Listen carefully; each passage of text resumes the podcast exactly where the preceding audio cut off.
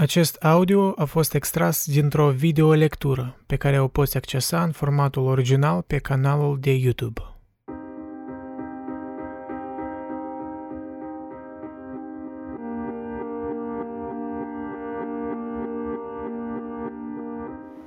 Mă aflu undeva prin mijlocul Transfăgărășanului, în România, și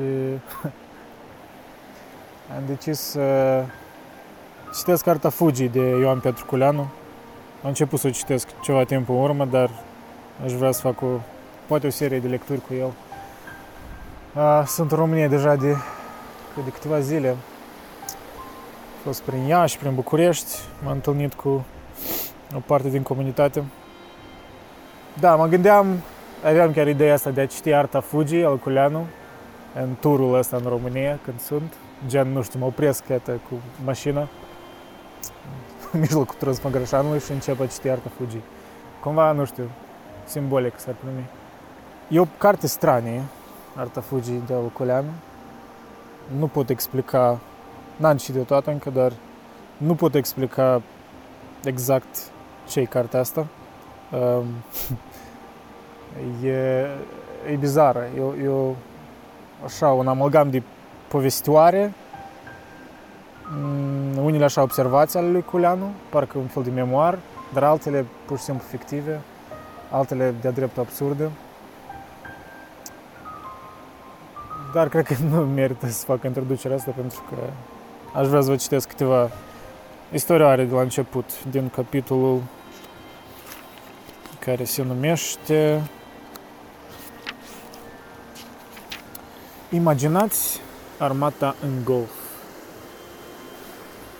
Ok, deci prima povestioară se numește Și am râs, prostește, fără voia mea.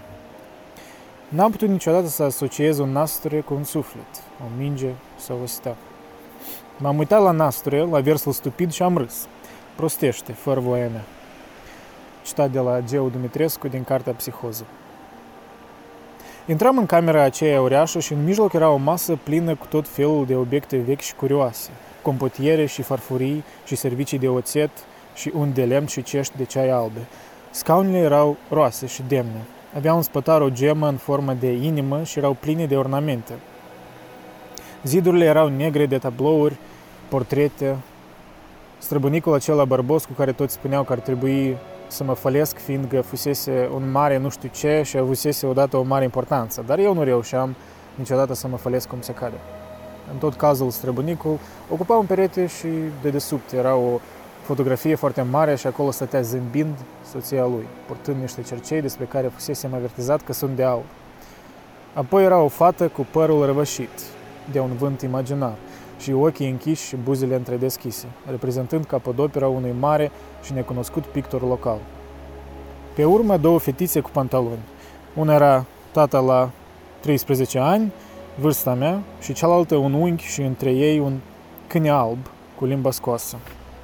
Și atunci M, împins pe la spate de, la, de mama, se apropia de bătrâna negru din capul mesei și dădea bună seara și treceam eu la rând și bătrâna se uita la mine lung și mă săruta pe frunte, ca și cum s-ar fi bucurat că mă vede și apoi o săruta și pe mama, lăsându-o să creadă același lucru. Apoi totul se petrecea în tocmai ca în ceilalți ani. Strângeam mâinile umbrelor din jurul mesei și râdeam grozav pe înfundate și izbucneam din când în când și apoi le ziceam tuturor la mulți ani și mama scotea un calendar și îl dădea bătrânei și apoi venea la, la rând un personaj interesant, senin, cu o barbă rară și albă și cu ochi urduroși și care mânca întotdeauna un ou și dacă nu îl mânca, îl avea mereu în față, ceea ce era aproape același lucru. Ne așezam, mama la masă, iar noi pe pat. Bătrâna întreba, nu vreți un ceai? Și noi răspundeam, nu, mulțumim, nu vrem un ceai. Și transcrisă exact, întrebarea bătrânii ar fi fost, nu vreți un ceai? și ne prăpădeam de râs.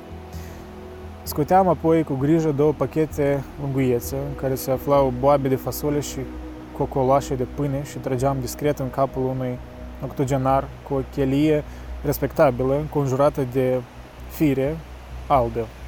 La început nu simțea proiectilele aruncate cu maestrie și atunci intensificam tirul și trăgeam cu boabe de fasole și sărmanul începea să se foiască pe scaun și să ruce priviri disperate încoace și încolo. În anul acela, M avusese ideea genială să strecoare o peniță în ceaiul bătrânei și penița se înfipsese în lămâie și când a dus să mănânce lămâia, bătrâna extrase din ea obiectul acela ciudat. Îl privi lung și apoi îl puse demnă pe farfurie. Îl întrebam apoi pe bătrânul cu barbă dacă a făcut vreodată fotografii. Asta îl întrebam în fiecare an, fiindcă știam că în viața lui nu făcuse decât fotografii și el ne aducea o cutie mare plină cu bărbați mustacioși și ne explica. Ăsta era generalul Stamate și ăsta era unchiul nostru. Și noi mângeam fotografiile pe dos cu clei și apoi le puneam una peste alta.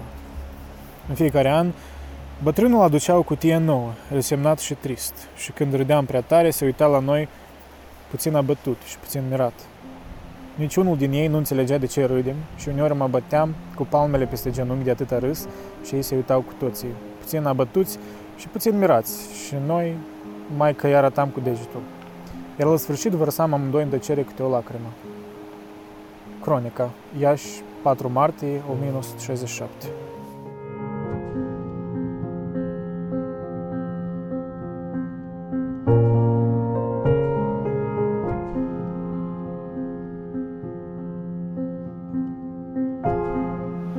Atmosfera senină.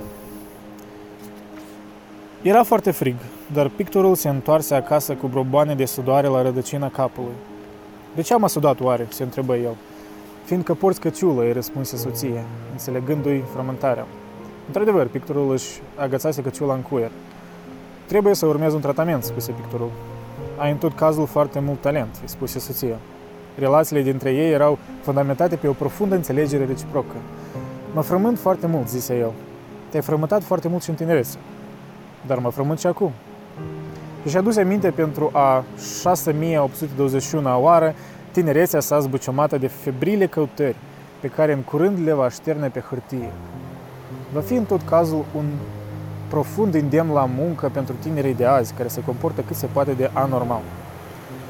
Au totul de gata, sunt nepoliticoși, zurbagii, au părul lung și pantaloni strâmți, zise pictorul spărgând un pahar. Soția sa își udă degetele cu scuipat și început să șteargă praful de pe mobile. După o zi de muncă, zise pictorul, trebuie să facem inventarul creațiilor. Scoase din geantă, iertați-mi omisiunea, uitați-mi să spun că pictorul avea o geantă galbenă cu patru buzunare care costa atât de mult încât numai un contabil experimentat putea să-și o cumpere. Pe stradă observai în mod trist și invariabil geanta înainte personajului. Scoase din geantă, spuneam, o umbrelă, un ciorap și două picturi. A, spuse el, le-am pus una peste alta și s-au lipit.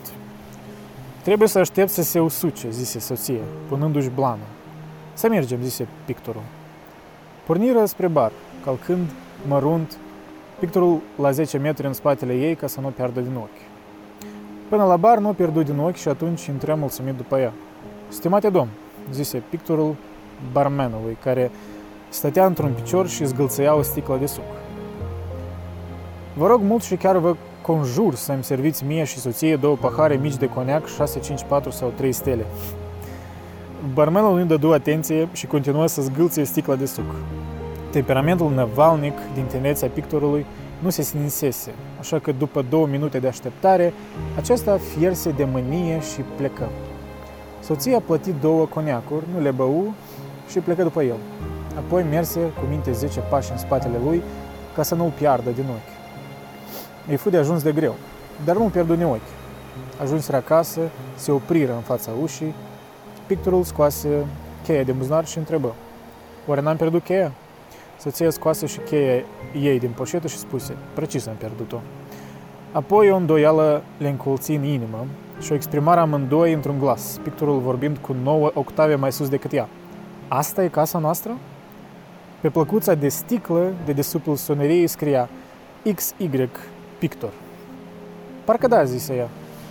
Dar dorința de a căpăta o certitudine era mai mare decât tentația îmbietoare de a crede fără dovezi că într-adevăr casa le aparține. N-ar fi cinstit, spuse amândoi, așa că porniră pe străzi cântând pe patru voci și solo melodia aceea foarte cunoscută și veselă numită Suntem foarte fericiți. E bine. Trecătorii erau scaldați în lumini de vis și oricine mergea pe strada asta de sfârșit de toamnă era imediat îmbatat de atmosfera senină, clară, feierică, minunată, care învăluia pe toți și pe toate. Cronica, 10 iunie 1967. Da. și deci poveste bizară. Nu mă întrebați ce înseamnă, idee n-am. Dar, băi, e ceva. e ceva. Orică, orică râul ăsta e, îmi dă și mirosul de, de pădure îmi dă așa o senzație. Am senzația că orice aș citi îmi pare bun. așa stare, știi? Pur și simplu fiziologic. Ok, a treia poveste. În loc de început. Mereu început. Și aici, mereu, ca și în celelalte locuri, plictisul pornea dintr-o dată ascuțit și chemându-l spre zările nevăzute și poate inexistente. Niște orizonturi care îi fugeau la infinit, prin fața, printre câmpii, când verzi, când albe, în mișcarea înapoi a stâlpilor și în mișcarea alăturată a vântului și a ploii și a zăpezii, care n-avea nimic de spus în goana asta.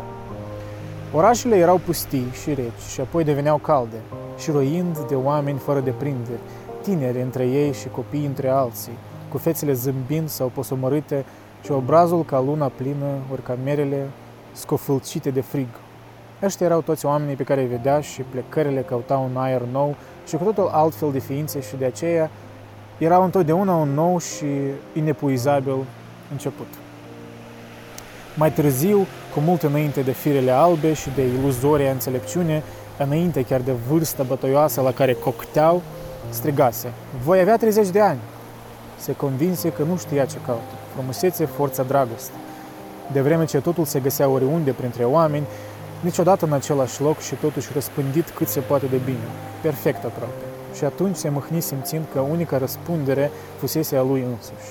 Unicul gând fusese începutul și în același timp, întorcându-se, afla un sfârșit aidoma, neprevăzut și de ajuns de ciudat. De aceea, când îi se ceru să înceapă, de undeva el spuse, mereu încep.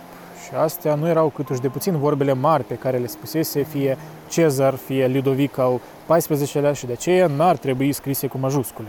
Dar pentru el, cred, era mai important să nu moștenească nimic din prostia făloasă a estora și să nu spună niciodată vorbe mari.